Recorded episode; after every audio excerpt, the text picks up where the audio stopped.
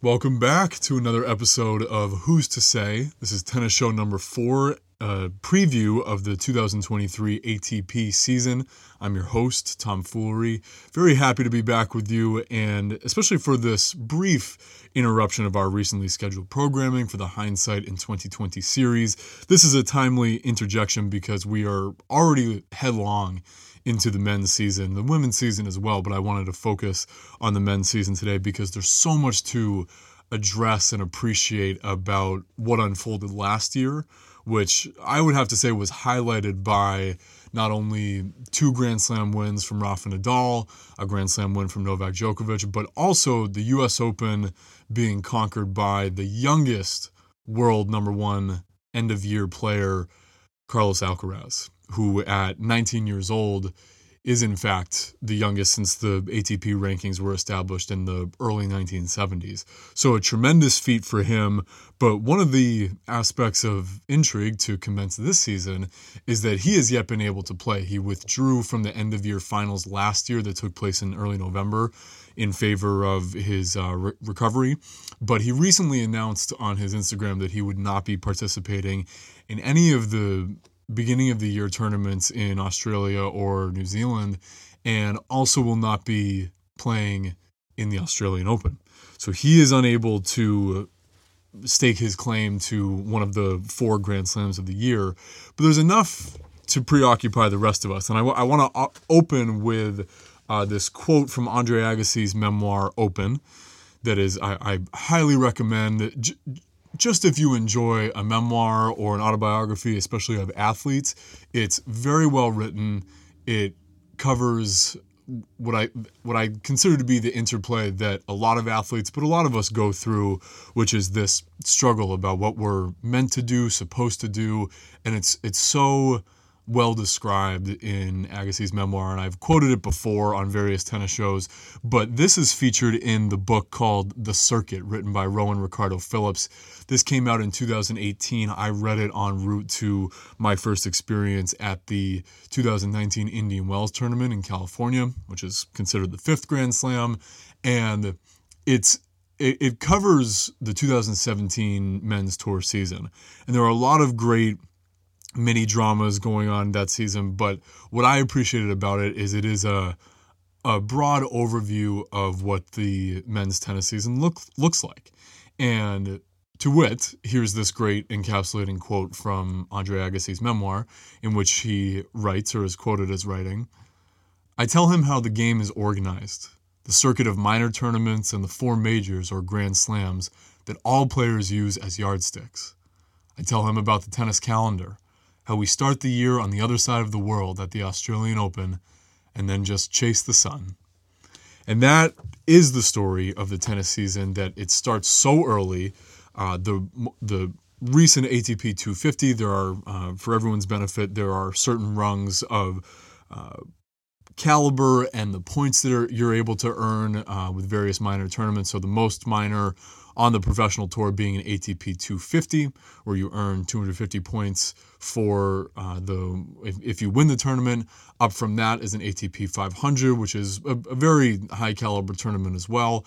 And then you have the ATP Masters 1000, and those are sort of uh, very near cousins of the four Grand Slam tournaments, and then of course the four slams at the Australian Open this month the French Open will be next later in the spring, early summer, late May, early June, Wimbledon, June into early July, and then the year ends for the slams in New York with the US Open.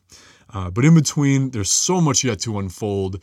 And one of the things I wanted to highlight to begin, just in the scope of a tennis season, is that I mean, rewinding a little bit to the end of last year with the Davis Cup, which is an international tournament. It, it uh, pits some of the best international programs against one another as players represent their countries.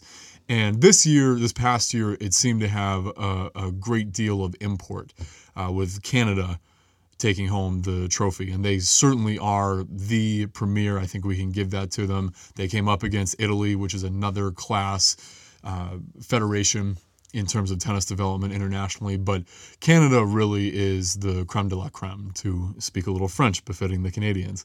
But that tournament concluded just after Thanksgiving. So a lot of those players were playing from early January like they are this year and all the way through, if they're healthy, to late November. So there's almost no comparison to a season. Maybe some Olympic sports, uh, which occur year round, far beyond the limelight of what goes on every four years. But the tennis season is exceptional in that respect. That they I, I heard it recently said that tennis a tennis match is a marathon of sprints, and it's so true. What just happened in Adelaide in, in southern Australia with Novak Djokovic and Sebastian Korda battling for almost three and a half hours over three sets for an ATP 250 tournament, the first of the year that they played, is pretty surreal considering that now they'll rest and recoup ahead of the Australian Open which, if you're unfamiliar with the Grand Slams, they play best of five sets.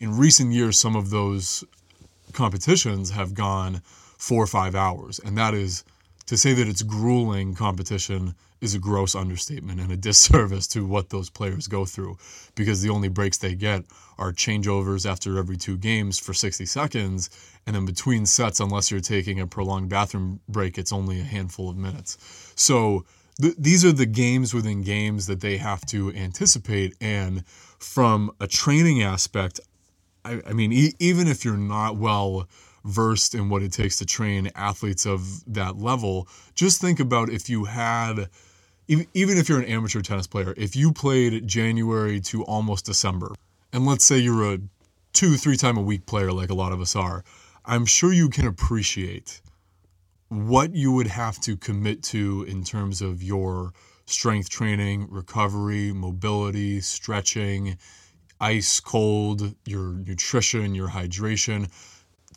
It's it's so multifaceted what goes into this sustainability of an athlete over such a long season like that. And I'll speak a little bit to the nuances of the change in surface type, but it's uh it's it's no small element that they begin the year in the heat of Australia in their summer on the hard courts.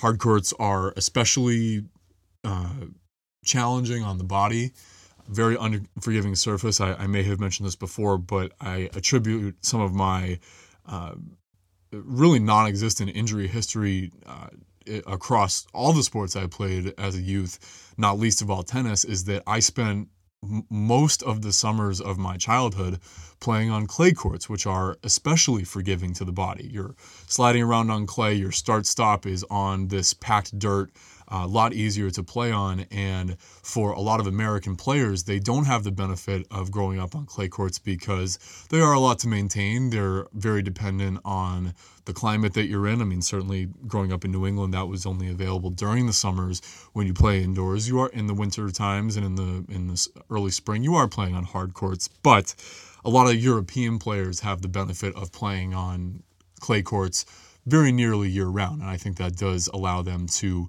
have, uh, especially in their early careers, a lot of uh, sustained success without the interruption of injuries. That said, we already have that that caveat of Carlos Alcaraz, who has uh, who is now embattled with lower body injuries. But I only digress briefly to say that there are so many intriguing, uh, yeah, sort of as I said, mini dramas going on within a tennis season. And one place I wanted to start off is with the really, uh, I, I think, alluring wealth of young players that several of them are household names are already in the tennis world, but there are a few who have yet to break through on the biggest stages. And if we if we just start with players of note who have yet to win a tour title, uh, I'm, I'm only going to pick a handful of names here because I, I want to. I mean, this the great book I mentioned earlier, The Circuit, uh, that covers the 2017 tour season. That's like a 200 page book. So if uh, if Phillips can cover that season in 200 pages, I'm sure I can keep my uh, season preview relatively brief, and I aim to do just that. But so sprinkling in just a couple of players per uh, criterion here players who have yet to win an ATP title that I think are going to be primed to at least play in some finals and and vie for a title this year who were very very close uh, Alejandro David, Davidovich Fokina out of Spain. He was in the uh, Madrid final, I believe, last year, or Monte Carlo, excuse me, in the south of France, uh, where I mean he he had a very I mean, he beat Novak Djokovic earlier in the tournament. It was one of Novak's first tournaments back on clay, so he he caught him sort of in the early phase of his conditioning, but uh, totally a world beater. I mean, very very athletic, powerful player, and came up against Tsitsipas, which is a, a tough go anyway.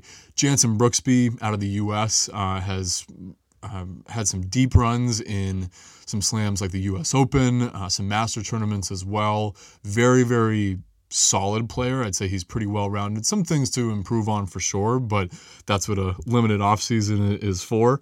Um, and Jack Draper, who's a very entertaining lefty out of the UK, uh, out of Great Britain to be exact. And another super athletic. I mean, other than Cam Norrie, I think he's going to be really in, in that, that one two punch of great Brits uh, who are representing their country going forward. Um, so there, I, I think those are some really fascinating characters to watch who should be in some finals this year. Even if it's 250 or, or 500 level, they have the game to break through in this season. Um, as we shift our focus to the Grand Slams and players who have, have really yet to advance to these more notable stages, we have uh, Lorenzo Musetti, who's a youngster out of Italy, really elegant one handed backhand game. Uh, he's yet to make a Grand Slam quarterfinal. Sebastian Korda, who really had a breakthrough year last year and has already shown strong signs coming through this year in the Adelaide final against Novak. Um, he it, seems like every month he's making a greater stride in his game. So I'm really hopeful that he's going to find himself in a slam quarterfinal this year. Another very capable American, Tommy Paul, who has, I think, shown brightly and and not just as a flash in the pan. He's really put together some strings of high level competition. I know he's uh, featured in some lower level ATP finals. So uh, for him to break through to a Grand Slam quarterfinal is very much in the cards for him. And then Miomir Kecmanovic um, out of Serbia, who's a compatriot of Novak Djokovic, uh, who's who's beaten Djokovic, I believe, last year. Uh, I I do see him. He had a kind of a disappointing drop off to end last year, but this year he he definitely has the game to. I think win four rounds of matches in a Grand Slam and, and wind up in a final. Uh, players who, I mean, th- this list for the first couple names was very surprising. Although, when you consider who they've been up against these last couple years, and this is very much an, an underpinning of the stories to be told this year, uh, these players have yet to make a Grand Slam final, and that includes Andrei Rublev out of uh, Russia, who's been a perennial top 10, top 5 player in the ATP Tour rankings. Taylor Fritz, who recently broke into the ATP top 10 and finished top 8 and was able to play at the end of year tournament last year, which I thought was very impressive. And yes, Alcaraz did bow out due to his injury, and, and Fritz was able to supplant him. But uh, still, I mean, he won Indian Wells. He had a lot of uh, really competitive matches against some of the best players where he was very close, if not victorious.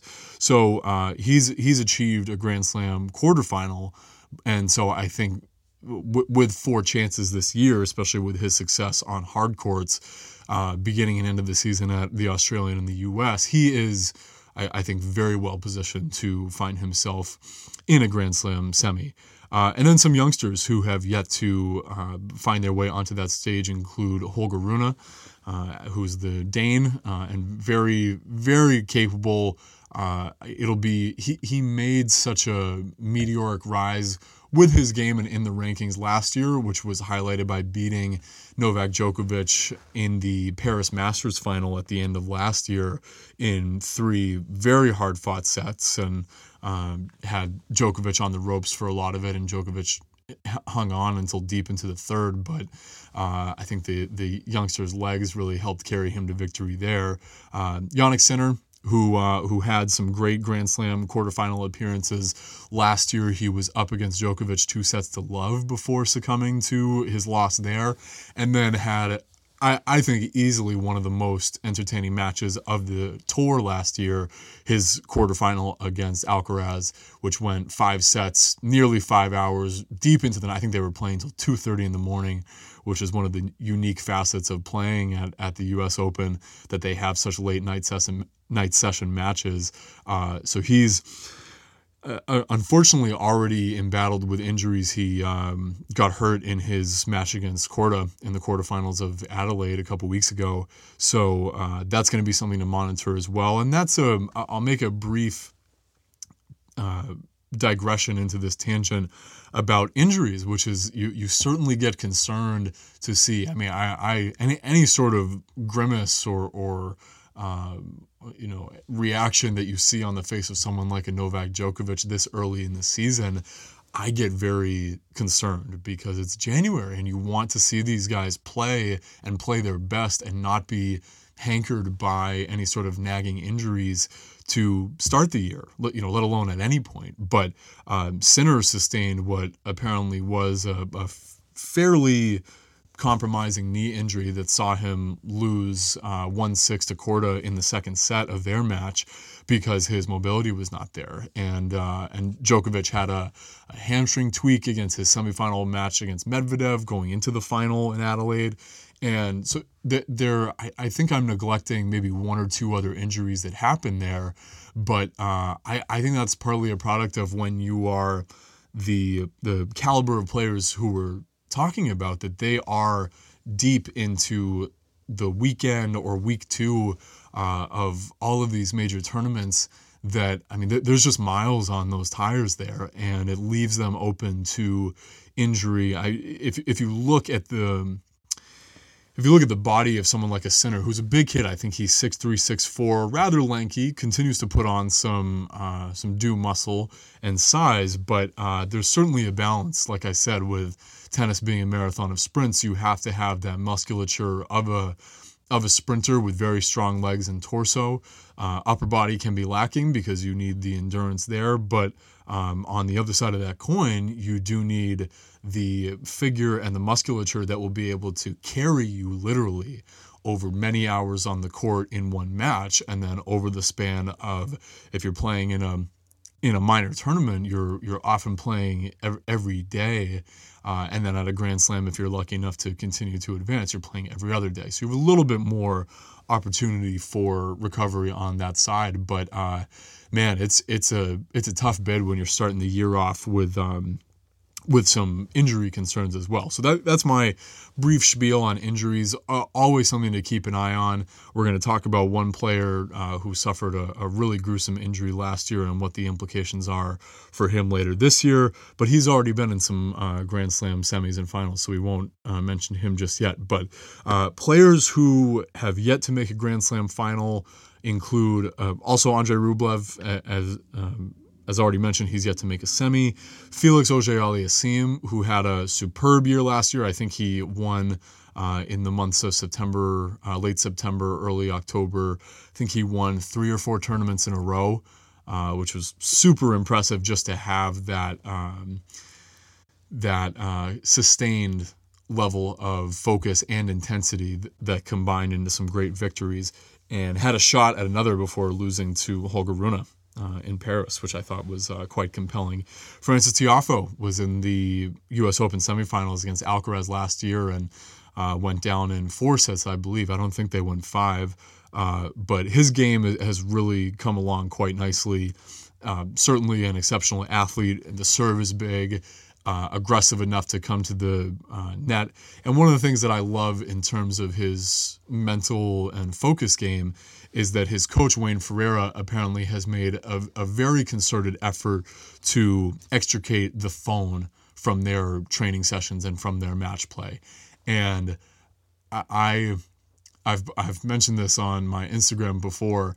Uh, and I, I, probably can't do it justice here, but uh, it was a parody that someone said, uh, asked Arnold Schwarzenegger, Arnold, what was the secret to your success in the gym? And Arnold said, that's easy. It was checking my phone between every set. and obviously that's not the case because there were no cell phones for Arnold coming up and probably for the best because uh, I'm, I'm prey to this as well, that when you are in the gym or on the practice court. I, I, really try not to bring my phone with me to any sort of uh, tennis practice or match. But even in the gym, when you're recovering in between sets and you're changing the song or or fast forwarding through an advertisement on a podcast, it's always there, and it's a perpetual temptation that. Uh, of course, I believe does us way more harm than good. And especially if you are a tennis player where it's often said that the, especially when you're a very evenly matched player, uh, it's the first person to blink first who loses. And of course, they're not checking their phones when they're in the semifinal of a tournament. But uh, I think there's a spillover into practice as well, as if the habit that you manifest in a practice where every time you go to sit down or take a break, you're checking your phone, that just detaches you from what you're trying to accomplish with your practice. And especially if there's an objective for the day, uh, that's a that's a battle that I know a lot of coaches have to fight with their young players. So I tip my cap to Wayne Ferreira and Francis Tiafoe for taking that seriously and trying to combat that issue. Um, two other names worth mentioning who have yet to make Grand Slam finals include Her- Hubert Hurkacz. I saw him play Federer uh, in 2019 at the Indian Wells quarterfinal. And I mean, he only lost four six four six. It was it was a very close match. He's uh, he's won a Masters 1000 tournament at Miami a few years ago, and big player, big game. I w- would love to see him serve and volley some more because with he's another really massive player at six five or six six and has the big serve to back it up. Big strokes as well, but uh, I think he certainly has the talent and then the the developmental game as well to improve his results. And uh, Cam Norrie had his chance against Novak Djokovic in the Wimbledon semifinal last year. Uh, took a set off him, took the opening set, but uh, I, I think he does have the fitness and conditioning to to last through a Grand Slam tournament to win half a dozen matches and wind up in a final. But if I'm to be critical, surprise, surprise, I am. Uh, he he doesn't seem to have a standout strength in his game. I mean, aside from his mobility, quickness, fitness. I, I, think those are great strengths. But in terms of strokes, um, I think the serve came a long way last year, especially as a lefty. He's able to hit some incredible angles and spins that do put opponents on the back foot. But you, um, I mean, you look you look at the finalist last year against Novak, who was Nick Kyrgios, especially on a, a grass court. His serve, his forehand, his hands at the net, all really extraordinary strengths that uh, catapulted him into that final, uh, and especially his rare focus and intensity that uh, that brought him there. But he's always a, a, compelling character in this story. So those are some, I, I, think, names worth watching.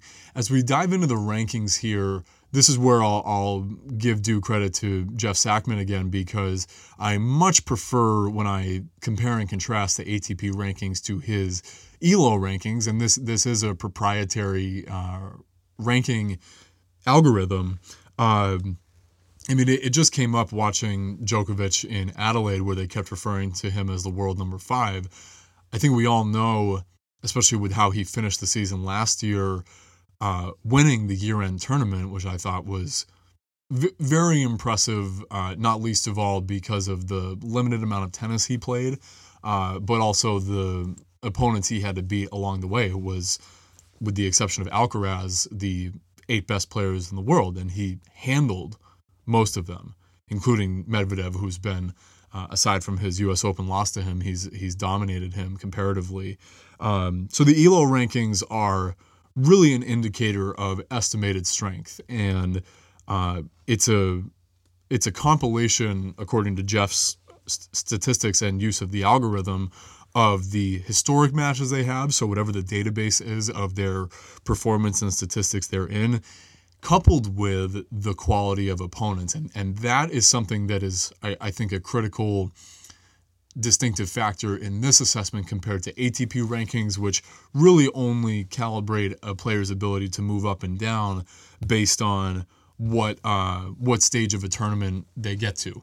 And um, uh, another I think, asset to the ELO rankings, these particular rankings we're going to use here, is that uh, the undercurrent of the quality of opponent is that if you lose to someone who is not not just ranked beneath you, but is someone who you should beat statistically, that has a greater weight to your uh, you know, if, if, if you're the losing player, that will drag you down in the rankings. And if you're the victorious player, that can launch you ahead. So I, I like that. I, I like weighted analysis of that kind because um, whether we give it the credence in the rankings or not, it's a huge element of, of how we um, how we evaluate results in tennis. And to that point, in these particular rankings, I'm looking at the top 30 or so right now. Uh, in the top 25, there are five Americans this year, which uh, which is for the most part commensurate with what we're seeing in the ATP rankings. But um, for instance, Sebastian Korda, who had that terrific battle with uh, with Djokovic in the final recently. Uh, I think in the ATP rankings, he's just outside the top 30, and in these ELO rankings, because of his strength of schedule and uh, what he's been able to produce in the last couple years, especially 2022 alone, he's number 14 in these rankings, which I think is a much more, uh, if if not uh, if not directly accurate, I think it's much closer to the caliber of player that he is. Um, so I, I think that's really exciting for American tennis to have five players, and they include uh, Taylor Fritz, who's at the top, uh, Sebastian Korda, as I mentioned, Francis Tiafoe, who, as I said, had a stellar showing towards the end of last year, Tommy Paul, and then John Isner's up there as well, uh, a, a, perennial um, uh, top 25 and, and top 30 player. Shout out to John because he's getting to be an old man in his uh, late 30s. I believe he's almost 38 now. Uh, so I, and and uh, Brandon Nakashima as well. Uh, of Japanese heritage, but um, uh, an American, I believe, born and raised and he's only 21 and he he's on the list of I mean this is my opportunity to dive into again some young players who are already finding themselves in and and and a an, another brief tangent just to say that these elo rankings that we're going to go off of which has Novak Djokovic number 1 as opposed to the ATP number 5s ATP is what wins out at the end because those, by and large, determine the seedings in tournaments. So it's a big deal for Djokovic if he's number five as opposed to number one because he'll be playing tougher opponents sooner in the tournament. When you're number one, you open up with the lowest ranked player, if not a buy, and then from there, uh, you have a you have a some. It's hard to say easier shot at the final uh, because nothing's easy about it on the tour. So, uh, so seeding has a major impact, and of course that's beholden to the ATP rankings. But these ELO rankings are just to speak to. I want to highlight briefly um, some of the top players who uh, may have struggled at the end of last year, but deserve their spots atop the board. But the two standout players under 20 are Carlos Alcaraz, the year-end uh, number one last year at 19, and Holger Rune, uh, who, as I, as I mentioned before, is uh, cl- close to Alcaraz's age, also under 20, uh, but has really stood up to some amazing tests on all surfaces, has displayed um, some great ability on clay as well as hard court. I think the the grass court is such a limited season anyway. It's really only uh, during a brief stint in the summer, and a lot of them are just tune-ups to Wimbledon, which is the premier grass tournament, of course. Uh, we have a great one here in New England at the Tennis Hall of Fame in Newport, Rhode Island which I plan to attend this year as a spectator, not as a player, because I would uh, cringe and cower before the bomb serves that come down from people like Isner and Maxime Cressy. It, it seems to um, attract a lot of the big servers that tournament, so it's always a spectacle to watch. But uh, uh, players under 22, uh, I've, I've mentioned a few of these before. Sinner uh, at 16 in the ATP rankings, Lorenzo Musetti at 19 in the rankings, Jack Draper, who's top 50, and Brandon Nakashima as well, who's top 50, but their uh, thankfully their ELOs are much higher. And then under 23 players are Felix Auger-Aliassime, who's number seven in the ATP, five in the ELOs. We mentioned Sebastian Korda, and then Sebastian Baez as well, uh, who I, I think another um, Argentinian of uh, smaller stature like his compatriot Diego Schwartzman, but um, again, across all surfaces, have proved himself to be a threat. And to be under 23 years old has a lot of promise ahead of him. And I, I think that's justified based on the season he just had. So, some other highlights from the top of the ELO rankings. As I mentioned, we have Novak Djokovic deservedly at the top. Carlos Alcaraz just behind. Stefanos Tsitsipas, 24 years old, which is pretty crazy to say. He's been, I think, in his 22 season a couple years ago, was in the final at Roland Garros against Djokovic and was up two sets to love and did not win. And I think that has really been a turning point for some of his mental game, uh, turning into some darkness, unfortunately, for him. Still working with his dad. I have questions about that relationship because, uh, especially refreshing a recent podcast with Dr. Jim Loehr, who's been a, an absolute pioneer for especially individual athletes in terms of their psychological game. He's talked at length about parent coaches, and he said, You have to be a really extraordinary person to balance that relationship with your child. And I don't know the intimacies of the um, Apostolos and Stefanos relationship, but um, it seems to be lacking in some respects. And you always wonder what's going to be the fulcrum that uh, has a player maybe start to seek guidance from elsewhere. But that ball is very much in their court. I, I admire his game and his ability so much that I know he deserves this uh, number three ranking. And uh, and he had some great wins last year on on clay courts again in Monte Carlo. Um, and uh, yeah, I mean, I, I, think he's a player that every year is a threat and has some really uh, dynamic records against some other top players. But he's also, I mean, we're going to get to a couple more of these names, but these 20 something year olds who are all going to just beat the shit out of each other in various stages of the tournament. And it, it's going to create, I think, an even, an even bigger dynamic than the remarkable achievements of Djokovic, Nadal, and Federer all having to vie against each other for what is now 60 some odd Grand Slams among the three of them. I mean, that that is sublime to a degree that, that is hard to appreciate at this stage because uh, we're still, uh, two of them are, are still in the throes of their career, Roger having only just retired. But uh, it, it makes me think about what it's going to take for these players like a Tsitsipas, a Medvedev, and, and Medvedev already has a slam, uh, to be fair, but uh, Felix Auger-Aliassime, Sinner, Berrettini, Casper Ruud, Zverev, whom we haven't mentioned quite yet, uh, Kyrgios, if if we're going to be fair to him as well. Um, what's it going to take for those guys to break through when they have to beat up on each other and then likely wind up in a final against another young, hungry, talented, superbly committed player, or Nadal or Djokovic who have the the poise and the experience and the focus to see these events through. So it's a that's one of the more um, I, I think appealing elements of the current epic of tennis is all these players who uh, I'm trying to th- so now Alcaraz fits that bill. Uh, Dominic Thiem, who uh, unfortunately due to his injuries has plummeted in the rankings. I think he's barely inside the top 100 on the ATP. Luckily, he did get. Um, he, d- he does have a wild card to the Australian Open in a couple weeks, thank God, uh, because he deserves to be there. But uh, and he's in the top 40 in these ELO rankings as well, but just has not had the time on court or the results that really warrant any higher recognition than that. But he has a Grand Slam under his belt. Casper Ruud was in two finals last year at the French and the U.S. Open.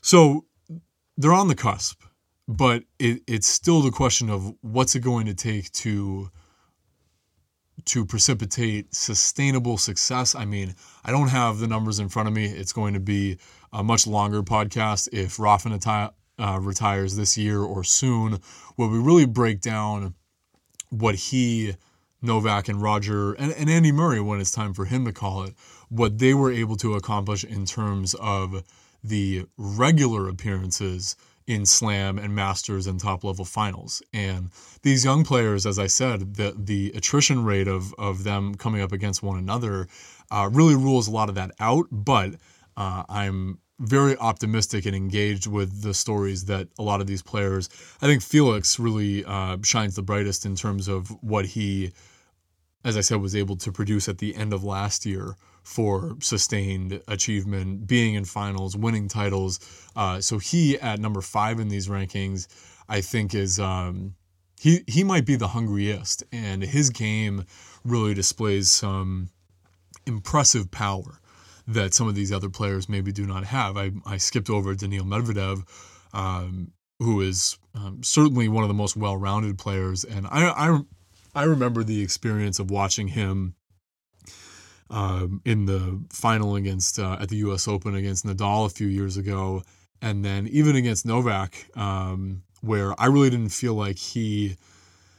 Unfortunately, uh, Novak did not play his best, and that was evidently some emotion, some uh, nerve tightness, uh, where Novak was not giving him the best version himself, of himself that could have raised Medvedev's game, but he do, when he when Medvedev is playing at his best, it looks like largely error free tennis, and that's evolved into some. Uh, aggression as well, but I used to accuse him of being a pusher, being uh, which is kind of a rung below a defensive player.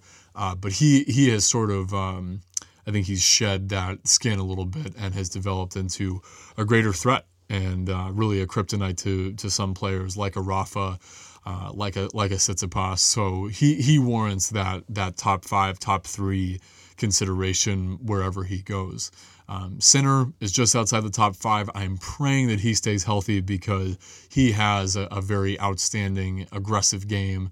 Uh, great quickness as well. I, I do think the conditioning is there, but there might be some questions in the weight room and with his recovery because he does seem to get dinged up throughout the season and has missed some tournament time uh, in these in these recent years. So I wish him a speedy recovery from whatever's going on with his knee, so that he can be a major player in these tournaments to come.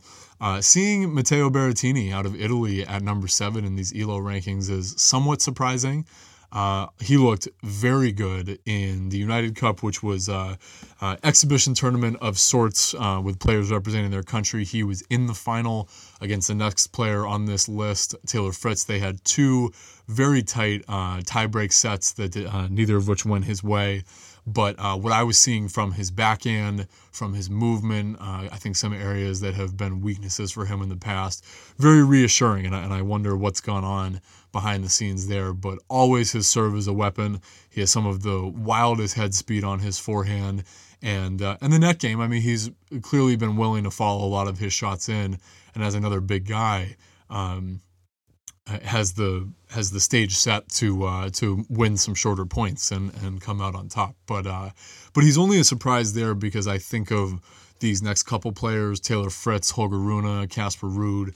I, I feel like their the strength of their wins would have vaulted them a little bit further up the rankings. But hey, it's uh it's a long way to the top when you want to rock and roll, and it's it's very crowded up there as well as we're seeing.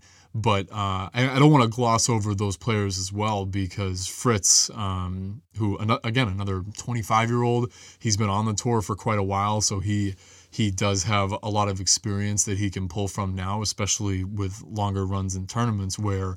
Uh, I think he's putting it together that he's going to be a threat in uh, definitely in the in the um, Australian Open. I, uh, for him to make a semi, I, will be curious to see his draw, and that really is such a um, a critical mass of these discussions of how far players can go and why they're uh, striving for ATP points uh, because just however the, the main draw shakes out, who they're pitted against early and potentially late ha- uh, has some level of influence over their fate. I won't say all because our destiny is our own, and depending on the mental and spiritual aspects of these players' game, they may know that to be true.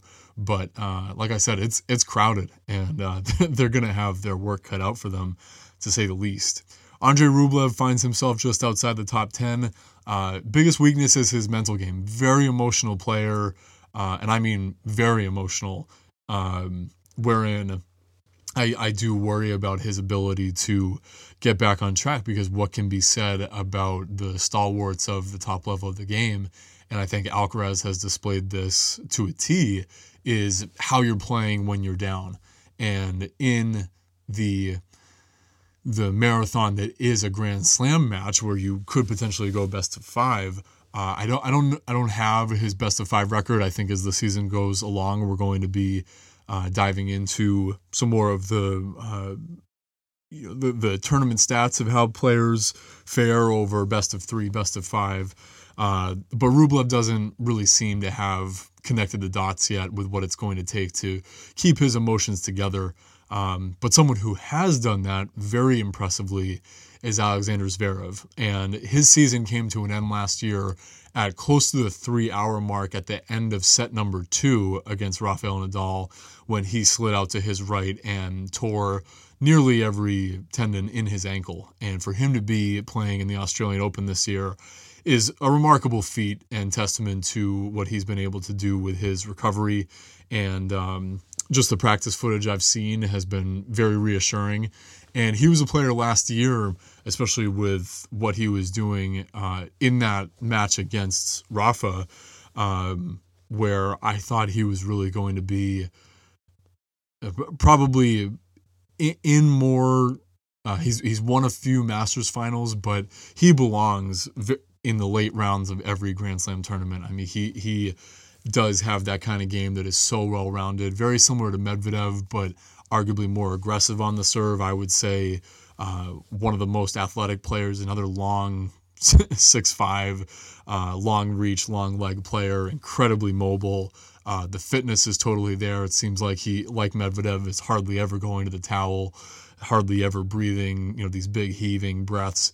And I'm a huge fan, as I said, of his um, mental maturation because he did used to be somewhat easily distracted and distractible, and he's he's more of a uh, of a warrior now, where um, you know not not easily shaken, and, and, that's what it takes to be to have that uh, level of uh, unbroken focus over the course of a match, a week, two weeks, and that's how you end up in slam finals. And he's been there before. He lost in 2020 to Dominic Thiem in the fifth set after having match points. I mean, really crushing there, but that has not defined his career. He's bounced back tremendously from there, and I expect uh, some really impressive and and not unpredictable results from him this year. He's only 25. He had uh, several months from yeah late May, early June of last year till now to recover, and I think that bodes well for him. Um, Cam Norrie, Sebastian Korda follow up just behind, and Rafa Nadal is at 15 in these rankings only because of his. Uh, I, he did not have a strong end of the year, uh, missed some time uh, due to injury. Uh, I think he got swept in uh, in the ATP year-end finals last year, so that certainly didn't help. And uh, and he's 36, and he has been a lot more outspoken about, especially his foot injury. And as someone who has suffered a, a stress fracture in his foot, and I play tennis a fraction of the time that he does, uh, it's one of those things that really wears on you. Like any chronic pain, it has a, a great mental toll because when you feel it on a regular basis and you feel like you have to consciously and consistently respond to that pain i mean yeah that that's so much of pain is a, is a mental um it's a mental test and and and and not just in what we experience with the thought of pain but how it registers in our brain and then and then uh, pro- is processed to that point of pain or throughout the rest of our body in terms of uh, compensation or reaction or imbalance or anything like that. So uh, I anticipate that Rafa will be picking his spots this year in terms of, uh, as he should at 36 years old, 22 Grand Slams, 92 uh, tour titles. Um, I think he should be picking his spots in terms of what his calendar looks like. But pretty much everyone else we've mentioned to date, including Novak, I think is going to be playing everywhere where we expect them to. Um, Novak because he had a limited year last year because he was kept out of so many tournaments, uh, which at this point I'll mention one of the more infuriating and unnecessary parts of the tennis calendar so far is that in the month of March, uh, that features two, uh, the, the only two tournaments that are played in the month of March, uh, especially in North America, are Indian Wells and the Miami Open and those are premier tournament. They're both Masters 1000. They have huge main draws.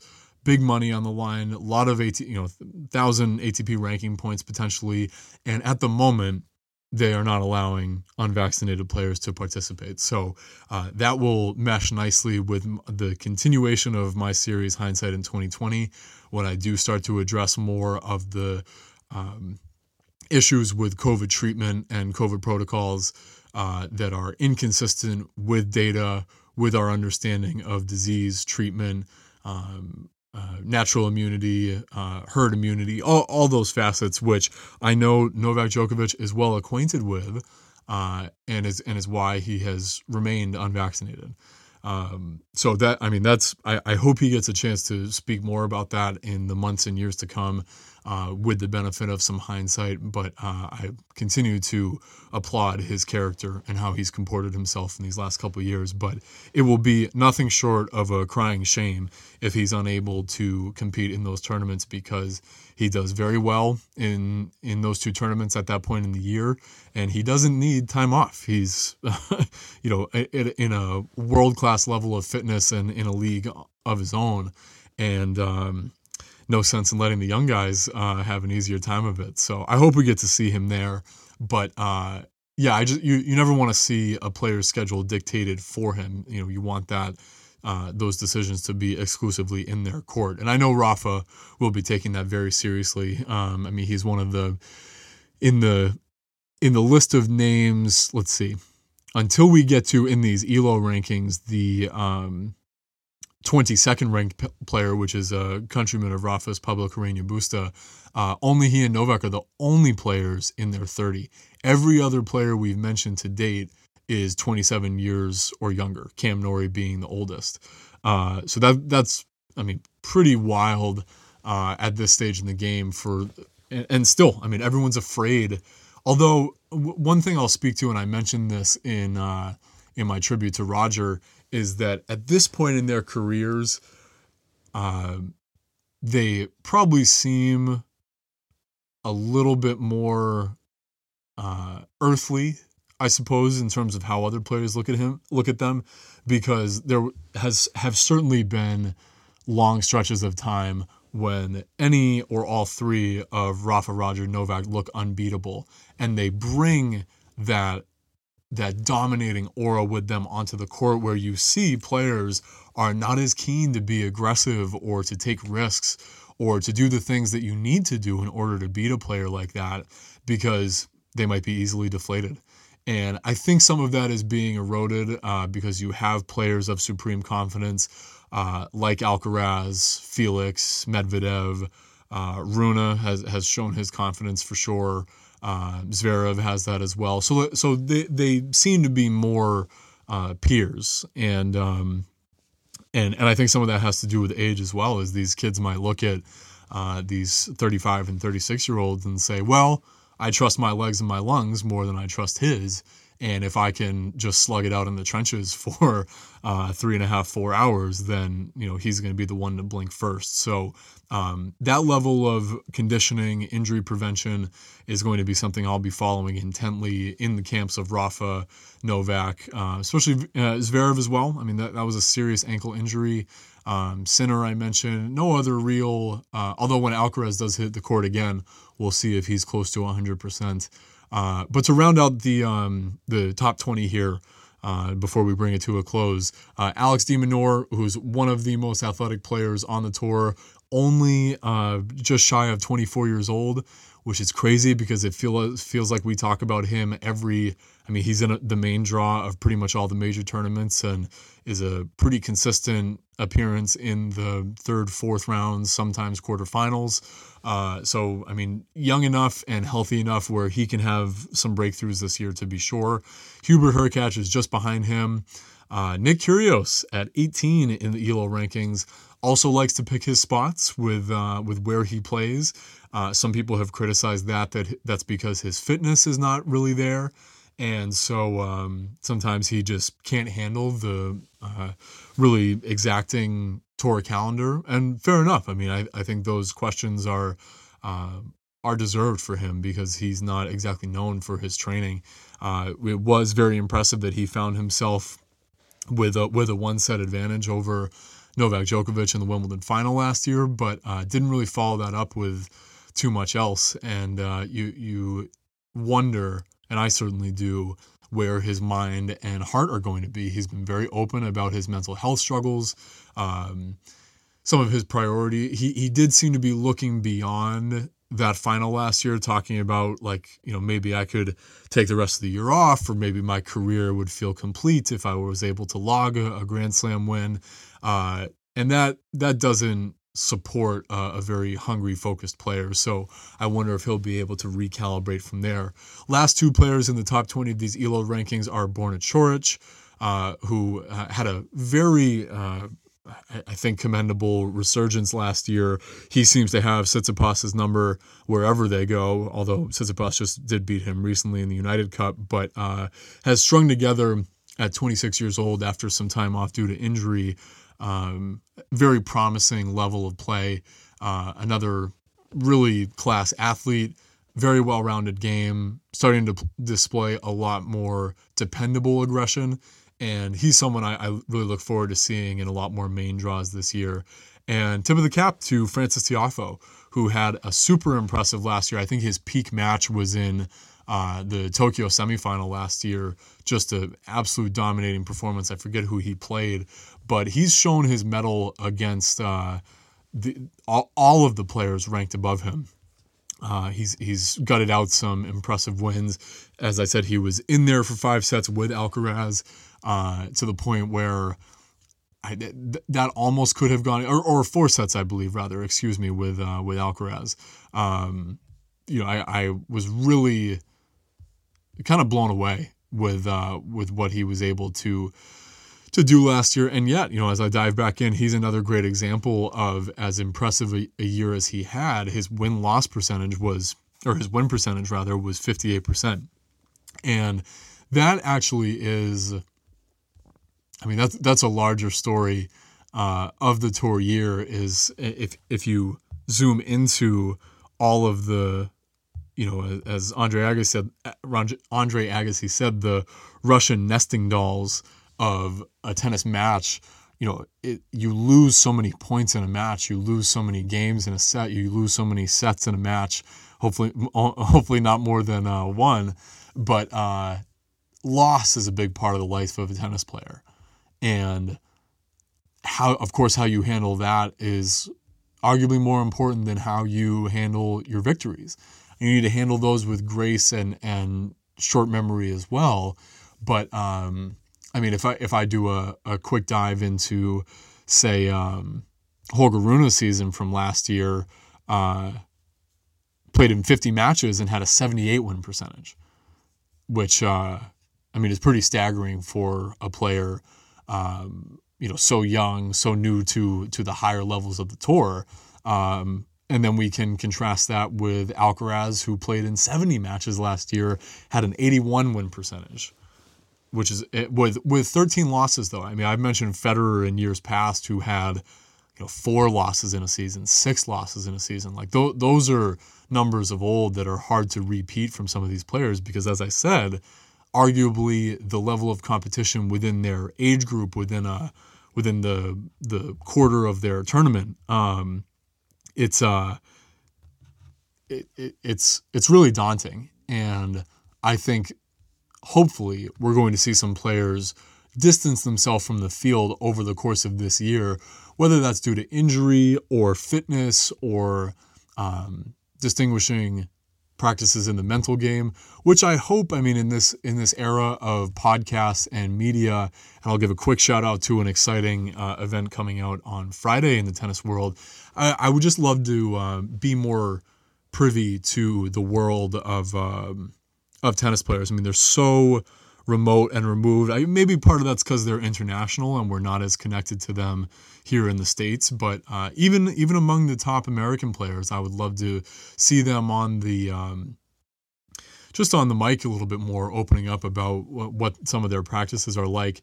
I'm uh, I'm fortunate enough to have been connected to uh, Novak Djokovic's head of nutrition for the last four years, Shervin, um, out of who's the founder of Symbiotica, which is a really standalone supplement company that I urge all of you to check out to support your health, uh, not least of all because it's run by a really uh, special human being. But uh, he was able to have Novak Djokovic on his podcast in early 2021, talking about some of his uh, you know the the pillars of his mental approach to the game. And uh, few people are worth emulating like Novak is in that respect. So maybe that's something that comes to fruition this year. But an, an exciting uh, concluding announcement is that this Friday um, this uh, podcast will be out on uh, Thursday January 12th on Friday I'll be posting this again to my Instagram. Uh, Netflix is going to release the first part of their um, I don't know if it will be a, a docu series. It, it, must just be a one uh, part one of two uh, documentary film, but it'll be part one of the tennis season from 2022, which is really exciting. It's an all access. They had they had access to a lot of the top, especially young players as well. Uh, so I'm really excited to see how that comes out. I hope it does justice to what those players go through in a year. Uh, really, not much has been shared about the um, the presentation of that. I'm a little dashed because part one is only out uh, this January and we have to wait till June for part two. But uh, hey, that'll keep you on the string. Uh, and I hope it's one of those things that moves the needle along in the tennis world to get some new fans to uh, to get people maybe transitioning off the pickleball courts onto the bigger court, uh, the real one that you're playing on, the tennis court, uh, because tennis is a really special vehicle for better understanding yourself, your potential, how you interact with your conscious and unconscious mind, how you unpack the uh, the folds of of the uh, maybe I've lost the thread of the analogy there, but I I've learned so much about myself in between those lines, and as well as off the court, the relationships I've made, knowing that it's more important how I handle myself because of how this man across the net is going to potentially view me. Uh, and if we're able to maintain a personal and competitive relationship, how I need to comport myself for my own benefit so that I can say I left everything on that court as a gentleman and as a sportsman. Uh, every time I'm out there, I learn something new. And that's sort of a teaser to a podcast I'll be doing very soon to set the tone for this year about winning and learning because I, am so glad that I discovered that uh, that tenet that Paul Chek put forth that if we were to evolve out of the paradigm of winning and losing and really start to teach people about the the new paradigm of winning and learning that anytime yeah you might lose on the score sheet but are you just walking off that court into the locker room into your car back home as a loser? Or are you going to take a, a deeper look at your performance mentally, physically, emotionally, and start to improve, start to mature and grow? And it's hard to do that when you won because you say, I won. I must be great. I must be perfect. And we know that's not true. You can win ugly, you can barely win. And I think that's where we really need to hone in on what these great players do that we can pull from is um, the aplomb with which they handle their losses. It seems like they are, the great ones are technicians. That yes, it crushes them for a moment, especially at the stakes that they're playing, but for the rest of us, whether we're competing at work or on a tennis court or a basketball court or in the gym with our numbers or on the road with our mile times, if when we come up short, which we are inevitably bound to do, will we will we sit down with a lens of critical analysis, not to denounce ourselves as losers, but to redefine our situation as that of a learner, as a student. And I think that's where the greatest potential lies for all of us. But for the players I've mentioned on the tour this year, uh, I think that's going to define a lot of their seasons and careers. So I hope you're as enthralled and engaged as I am to follow the tour this year. Um, if I have more notes, more notes to share on the women's tour, I don't have the benefit of the profiles on the women's players. Not that I don't watch them, but um, the streaming services I subscribe to are just uh, men's play when it's not Grand Slams. And in the Grand Slams, we do get to hone back in on what the women are up to. And they deserve our attention as well. Uh, the standouts like Iga Swiatek, like Caroline Garcia, um, I think are, are also primed to have some exceptional years as well. And I uh, put, throw my full support behind them. But uh, there is a great deal of um, of entertainment to be had in between those lines, and I hope you'll tune in because the Australian Open starts very soon, and it does not get much better than that. So let this be a year where you follow the drama of the tour, and maybe find yourself when warmer weather strikes to be out there on the court yourselves. And uh, as always, I'm grateful that you follow my takes on this stuff because I can't wait to be back out there in the sunshine, sweating it out learning from my losses, learning from my wins every day, but we get the benefit of uh, what I think is incomparable constant action and entertainment, starting with the Australian Open. So let's go.